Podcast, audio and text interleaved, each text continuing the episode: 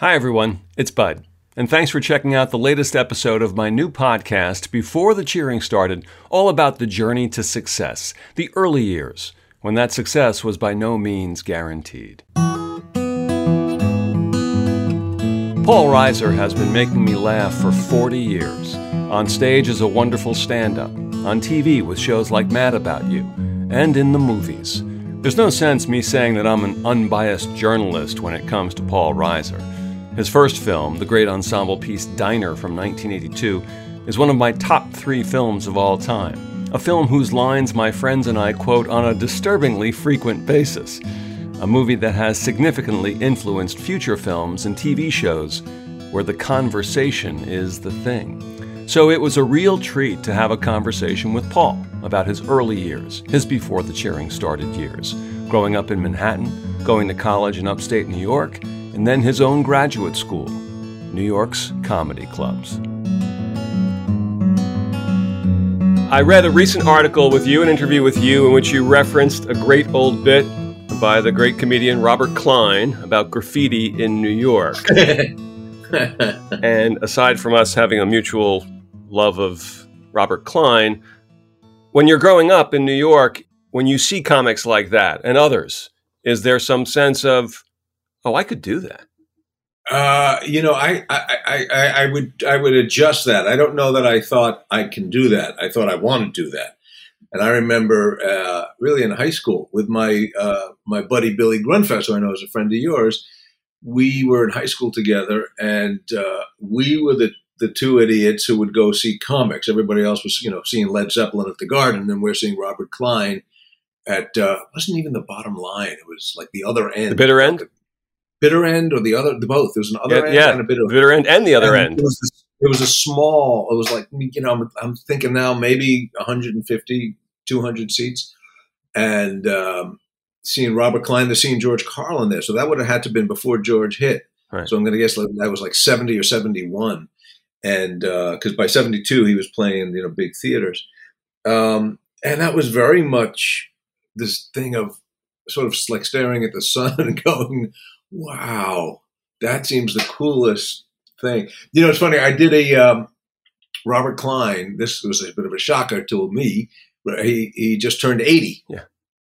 And uh, so i was invited to send a little you know little video and some recollections of Robert. And and I was surprised literally while I was just recording this thing in in you know in, in, an affectionate little happy birthday and what Robert meant to me, I was remembering very clearly, and it might not be true, but it's what I mm-hmm. remember sitting in the back row of the of this little club in the village, seeing Robert, and it was right near the I don't even want to say dressing room because those clubs don't have dressing rooms; they just have like a you know, the storage room where you put your coat on.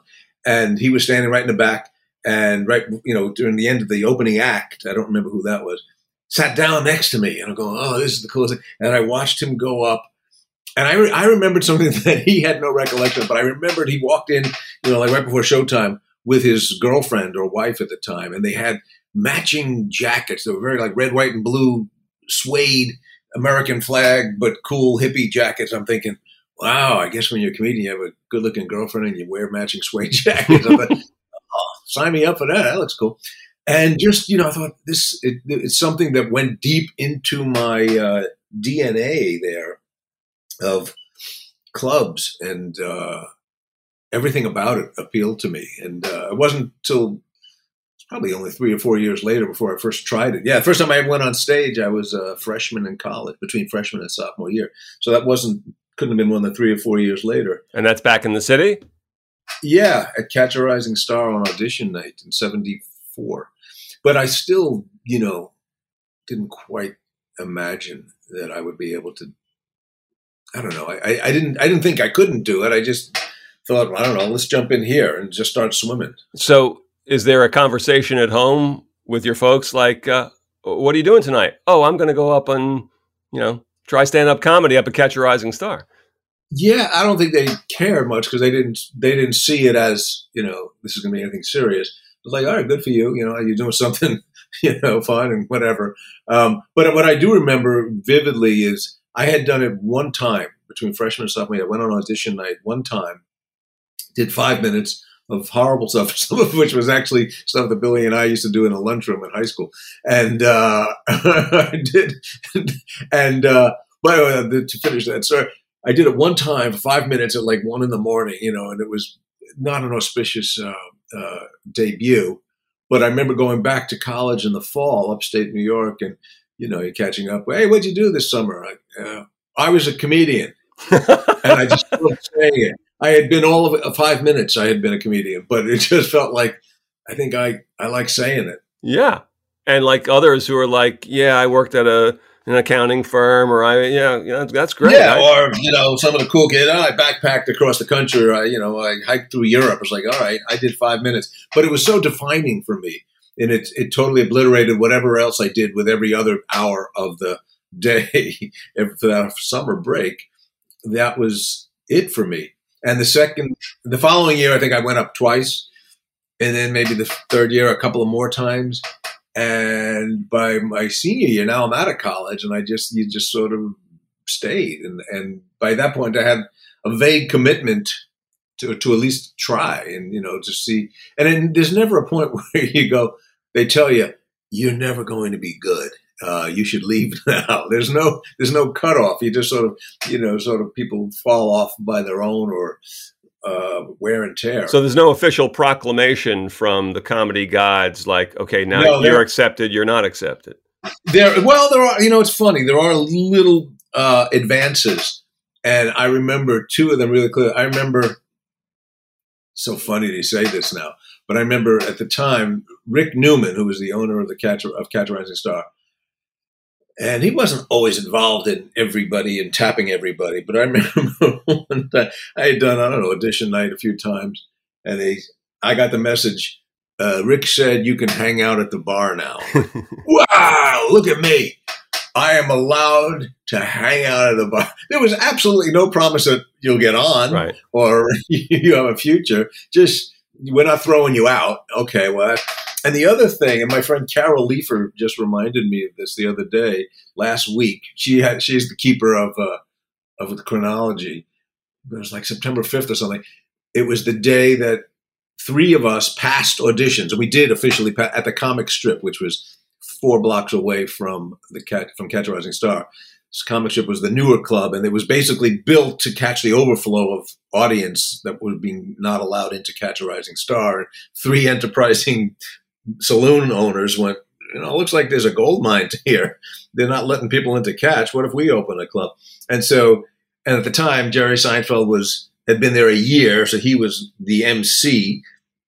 And the way it was structured then, the MCs were really the ones who would tap you and and I think even make the the pro the, the you know the lineup for the night.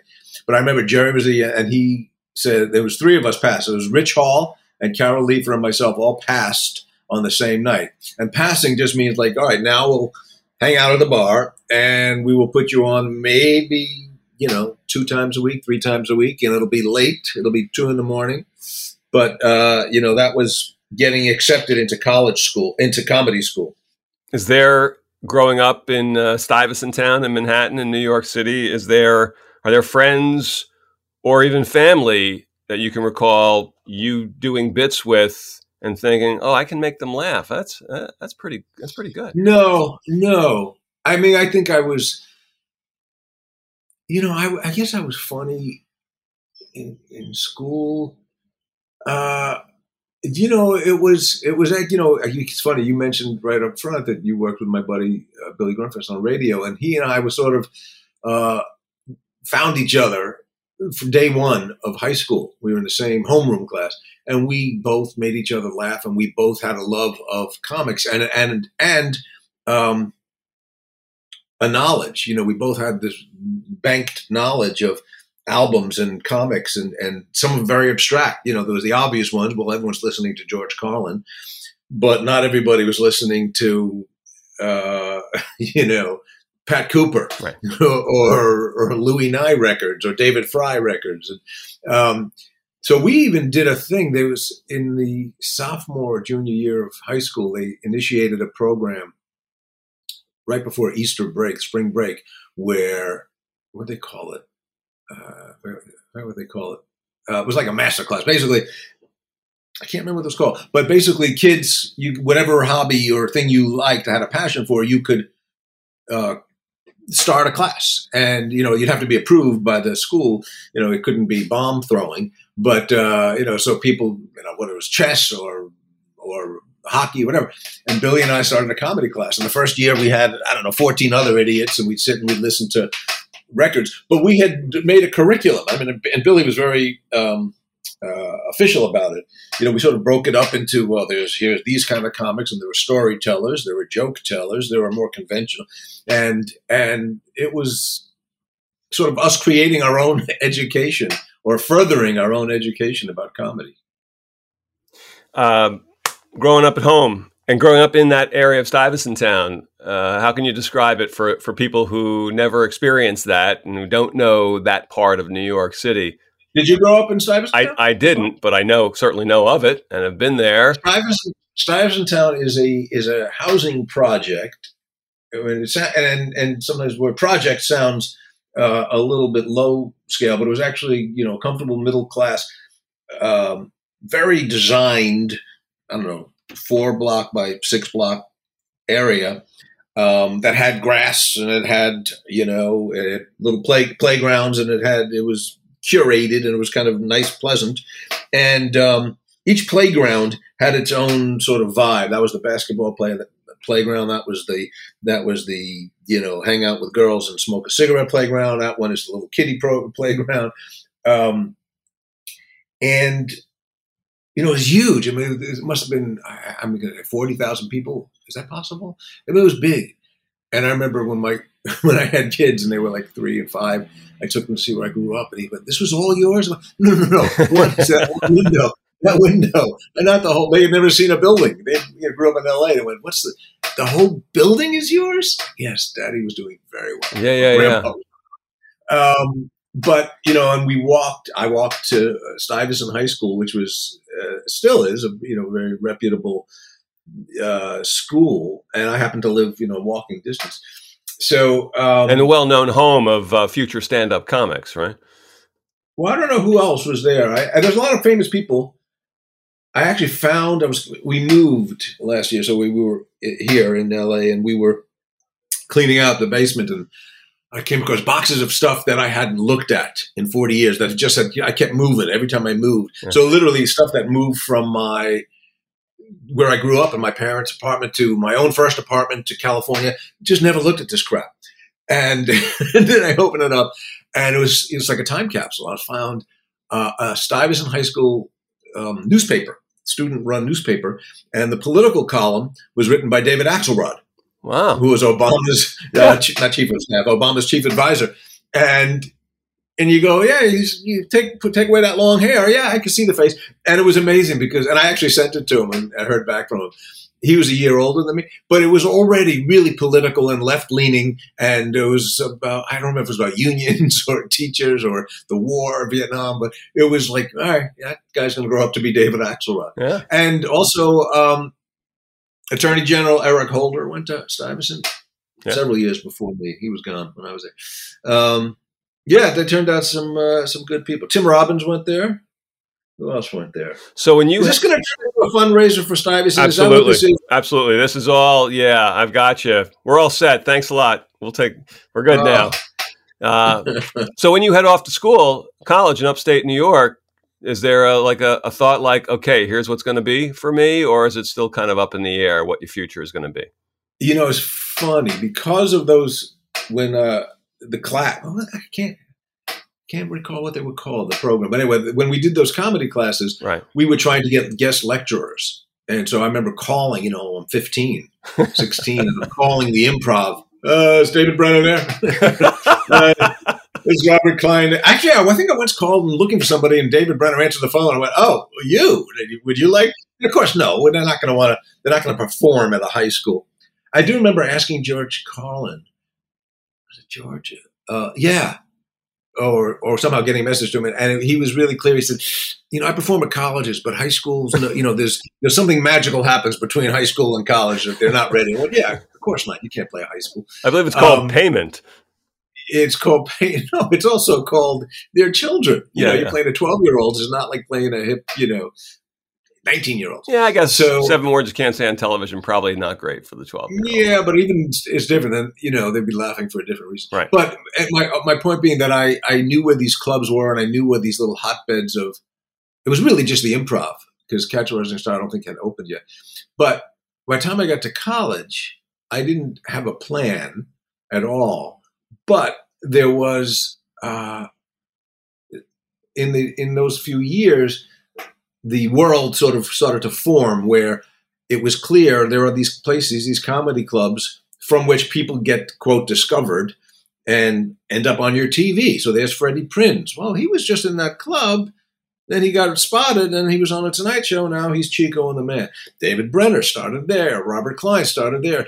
Gabe Kaplan, Jimmie Walker. So like, so suddenly there was a um, a program. You know, it's like there was a, uh, a a course basically. You know, if you go here, there were some steps to follow.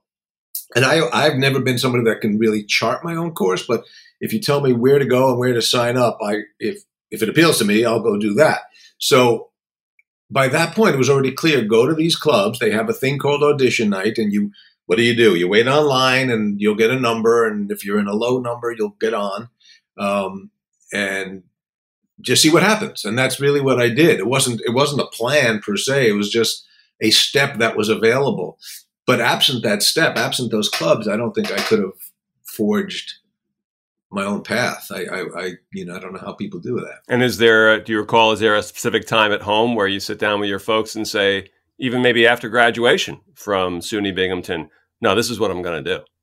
Yeah, for sure. You know, I think they were all happy, you know, for me to go and enjoy yourself. And isn't that fun? Oh, how'd you do? Oh, I got laughs and blah, blah, blah.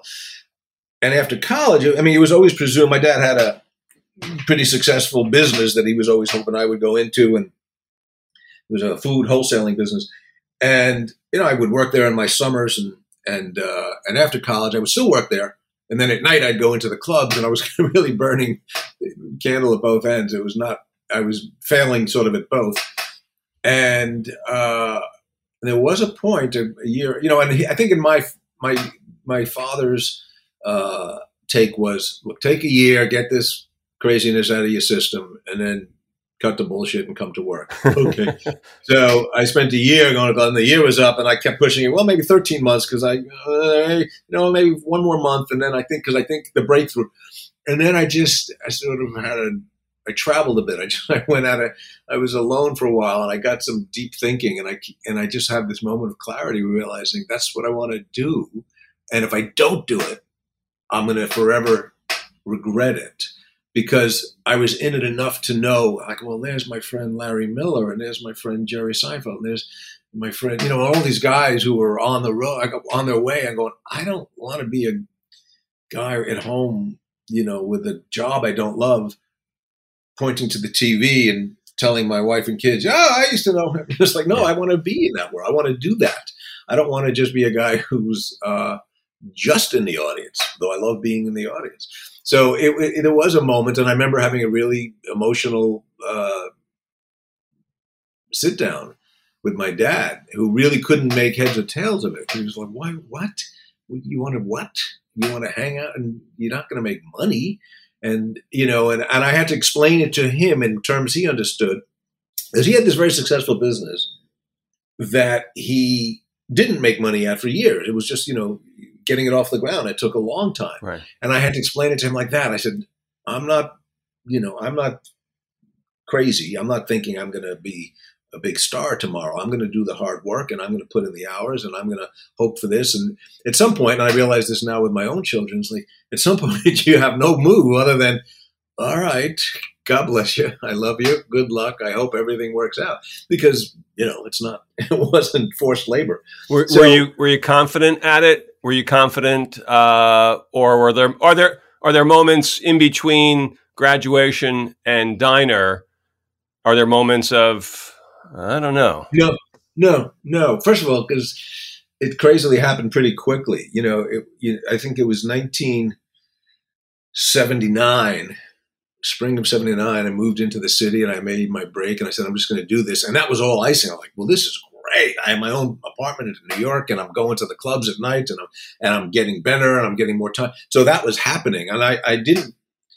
I wasn't looking for a quick payoff or a quick, and I wouldn't have wanted. It's like you're a star. Like, wait a second, I don't have any skill in this yet. Right. We discovered you. Don't discover me. I'm not good yet. um, but it was really early, 81, two years into it. I stumbled, or 80, I stumbled into 81. I stumbled into the office where they were casting Diner. And next thing you know, I'm making Diner. And 82, Diner comes out. And because of Diner, I get on the Tonight Show. So it was really three years from jumping in to emerging with uh, the you know mere beginning skeleton of a career. You went to um, the Diner audition with a friend who was supposed to yeah, audition, right? Mike, Michael Hampton Kane. He, he was auditioning. I was just hanging out with him. We were going to go for lunch afterwards, and uh, the casting director thought I was sitting there or whatever, thought that I might have, a, knowing nothing. It's kind of crazy if I think about this. I mean, I've told this story so many times that I think it's really crazy that she went, "Hey, who's this kid? He might be just what Barry Levinson is looking for." you know, there's no reason to think that. But this is also Barry um, Levinson before Barry Levinson was Barry Levinson, so maybe he's yes, more willing he was, to take a chance. He, he was Kitty Carlisle. Yeah, that's that right. Uh, he was, uh, yeah, that was his first. He was a successful TV writer and performer, but you know, not known at all. But that was his first uh, directing. I think it might have even been his first screenplay. And after you so, got the gig, how'd your how'd your friend feel about that? The one who actually went to audition. we laughed about it, and he was, you know, really supportive, and and we were such different types. I mean, he was a six foot one Irish Catholic, uh, you know, guy, and his whole, and he was a real bon vivant. I, and he, he passed away not too long afterwards, yeah. and uh, a little much too bon vivantness maybe. Yeah. Um, but we, we, you know, he was terrifically uh, supportive. So as you get ready to start shooting the film, is there a sense of oh my gosh, I can't believe this. You know, I'm about to be in a film, or is there a sense of, oh my gosh, I'm going to be in a film? What, you know? Well, I certainly, I certainly knew that I didn't know anything, and I, I was in an acting class, but that I sort of threw that all out in my audition with Barry. He goes, forget about acting. I just, just pretend like your guys having coffee. I went, well, that's what I do in real life. In fact, my act was about guys having coffee. He said, yeah, it's just relax. I don't want you to act. And uh, so he was able to and there was no part that my role in the film was not really in the script. He said, "We're just going to find it on the on the set. We're going to play and improvise." Which, you know, we would he just let the cameras roll, and I would throw out this or throw out that, and he would come over and go, "Do a little more of that." And less of that, but more of the other thing. And then suddenly, when I saw the movie, I went, "Oh my god!" He not only did he keep it, he cobbled it together that it actually looks like I knew what I was doing. But I, know, I totally didn't know what I was doing to the point. I mean, I never knew where, what a camera was. I didn't know I and to be honest, I kind of, I kind of still feel that way. Not that I feel uh, inexperienced, but I feel like it's all kind of new and exciting. You know, walking on a set and then you see the magic of like, wow, there's a hundred people here, and this these people drive the trucks, and these people set up the lights, and these people do. It's like this is it's the circus, man. It's like, and it's it never, you know, I still feel that way. And I just I just did this film that I wrote and we shot in Ireland, which was another dream come true. I had written this film because I wanted to make a movie in Ireland, and they and I found this wonderful producer, and she put together this great crew. And every day I go, look at all these people. We're all driving in the same direction. We're all doing our parts. That's how movies get made, and yeah. and it's it's never not fascinating to me uh, how hard it is and how much work goes into making a movie. And they feed you too and you get a lunch. Yeah, yeah, yeah. From my uh, uh, one experience as in a press conference scene on "It Could Happen to You" with Nicolas Cage, uh, two two days of shooting in the McGraw Hill Building in Midtown Manhattan, and uh, if I were in the movies, I'd weigh about four hundred pounds because there was yeah. con- constantly food yeah. around. Yeah, there's a lot of food. But rarely whitefish. Very rarely do they have a whitefish on a set. No, that's yeah, that's uh, shooting. Perhaps you know the Woody Allen Five Ish Finkel movie wasn't that the subject of a strike once, perhaps? You know, the, the whitefish the salad whitefish strike. Wars.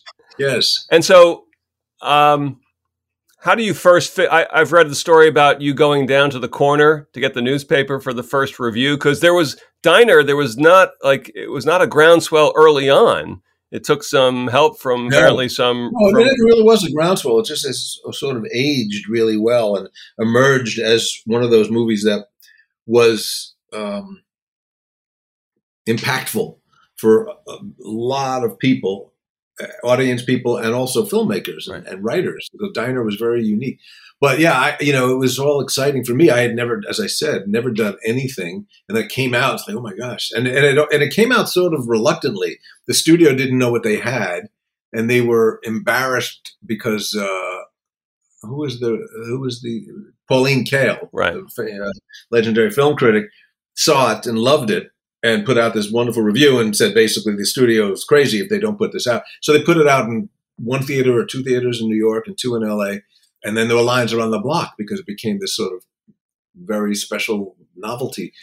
And um, and I lived on 76th Street. And I had this little apartment, and there was a newsstand across the street. And I remember I knew the reviews were coming out, and I couldn't. And I took bought the paper, walked back across to my side of the street, and I, and I had to open the paper. And luckily, I didn't get hit by a car because I wasn't looking. I was reading, and I didn't even make it back onto my side of the curb because I was just, oh my god, there it is! It's in the papers, New York Times, and it says my name and it's spelled right and everything.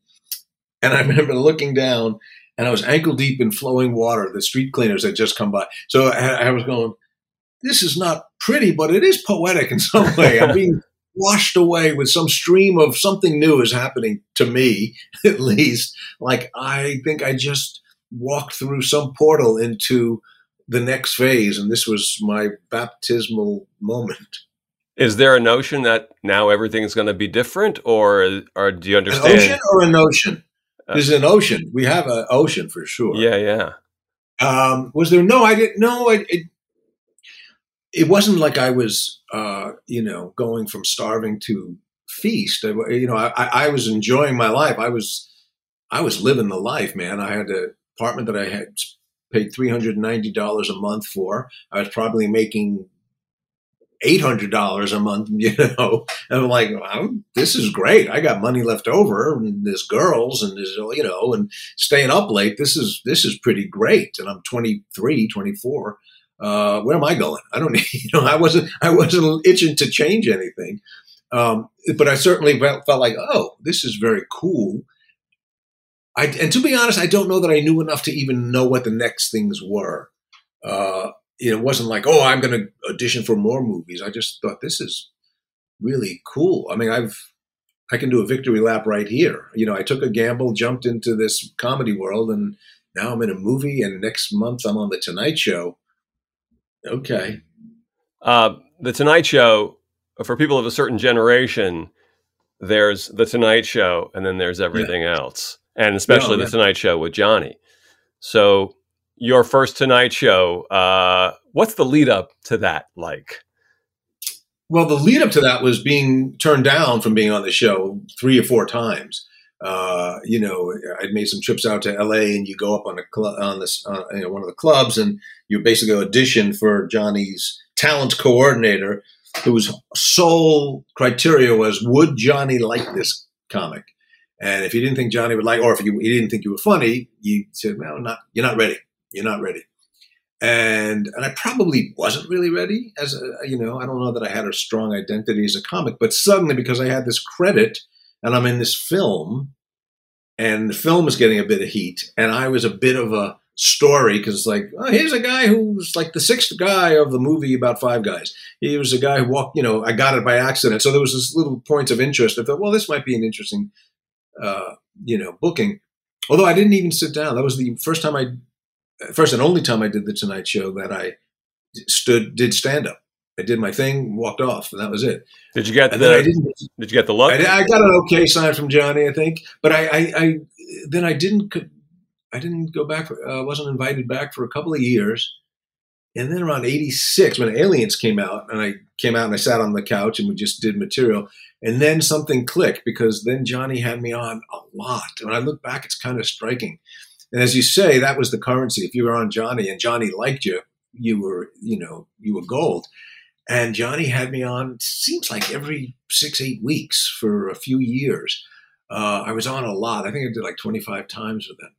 And and I noticed like by the third time, fourth time, I started to loosen up. I wasn't as you know, I didn't feel like I had to live only live and die only on my material. Like I was having fun with Johnny. and I loosened up, and he loosened up, and that became this wonderful thing. And uh, you know, I, I, don't know if you've seen the show. I, I wrote, uh, created the, "There's Johnny," which is about it's sort of about the Tonight Show and takes place at the behind the scenes of the Tonight Show in 1972, which is just when the Tonight Show moved to California from right. New York and became what it really became. And um, it was a golden moment in TV and certainly in my life. And my high school years was spent, you know, quietly turning on the TV. So my parents didn't know I was up at midnight watching George Carlin and Albert Brooks and Steve Martin.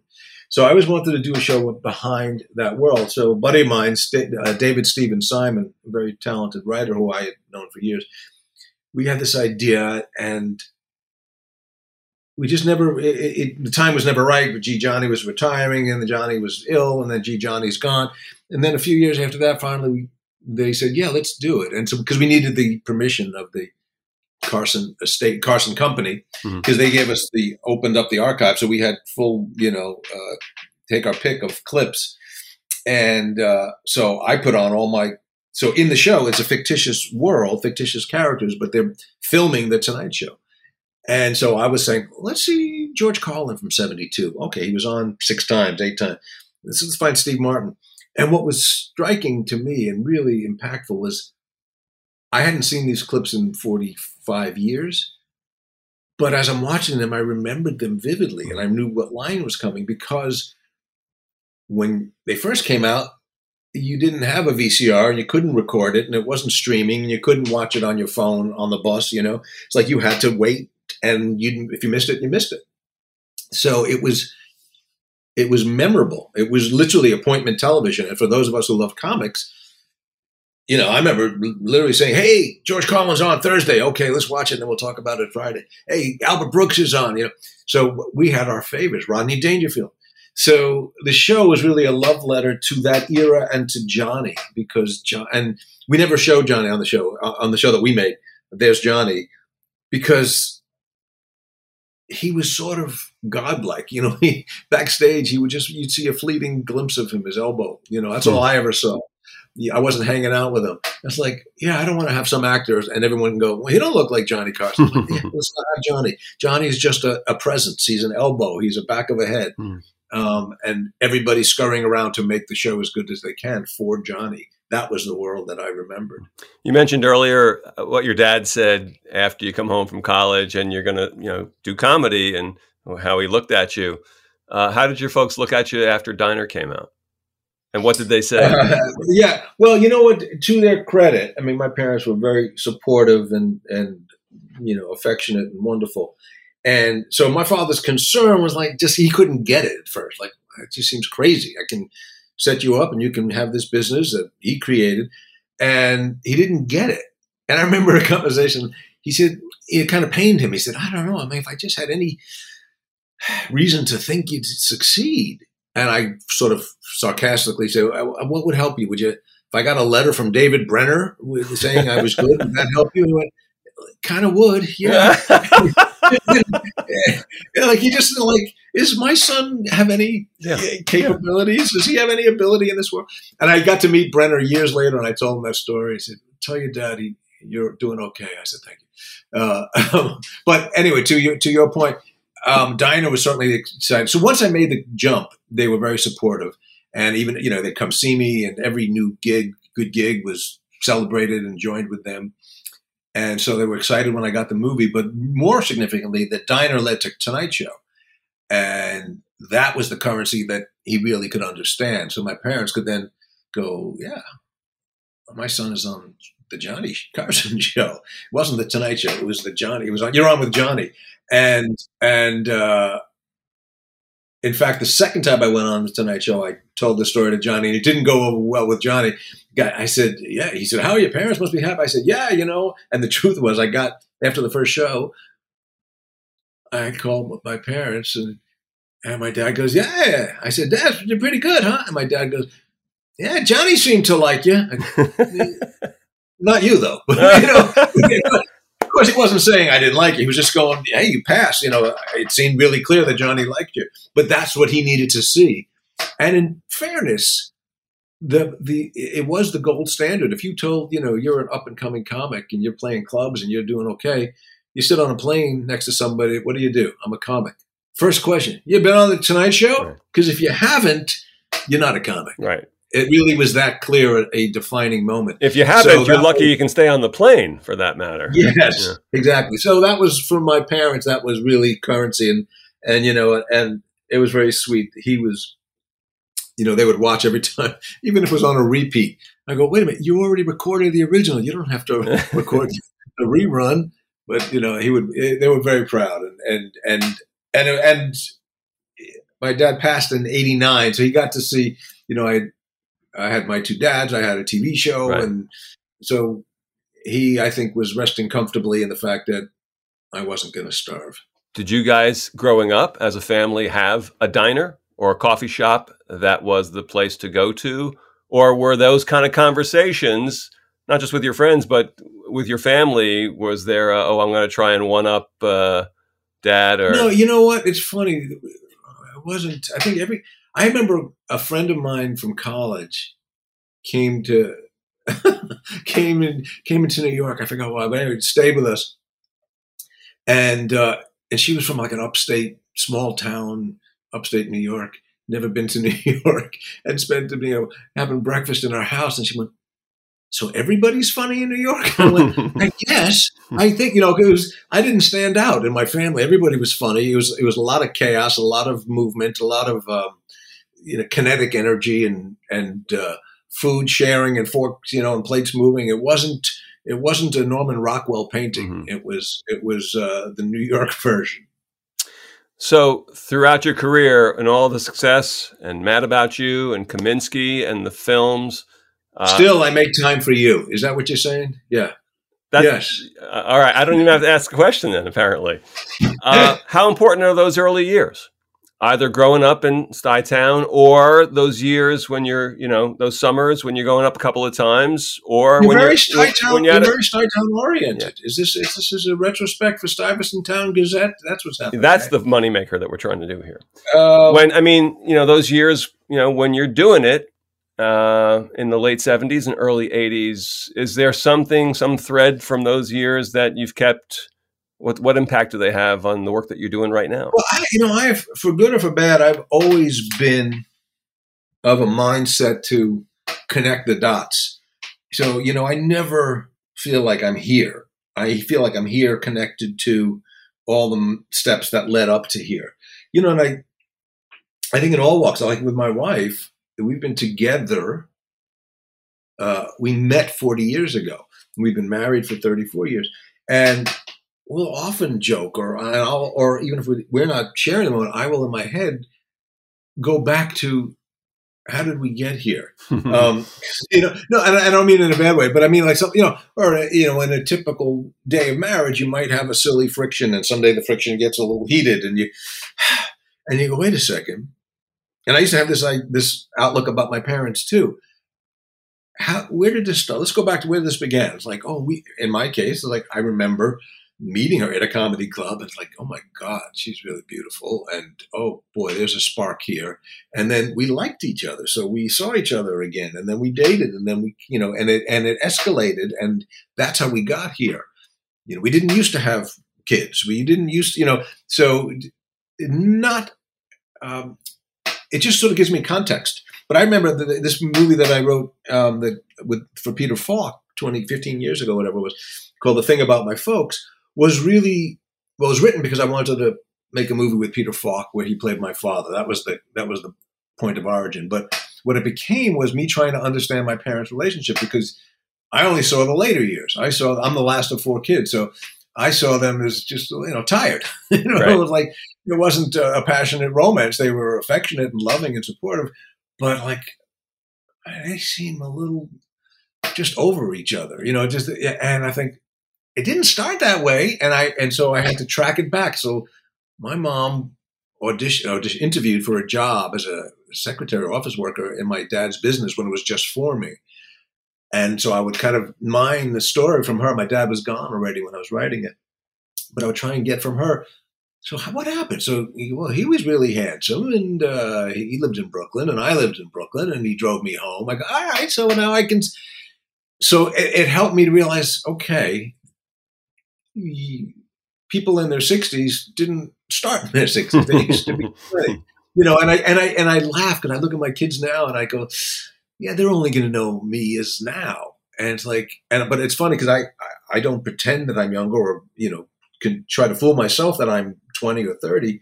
But I look at my 22 year old and my 27 year old and go, I remember that pretty clearly. So, you know, when my when they're pushing back on me and resisting, I go, I have two thoughts, like, ouch, but go ahead, then you gotta. That's yeah. your job. You're That's 22, right.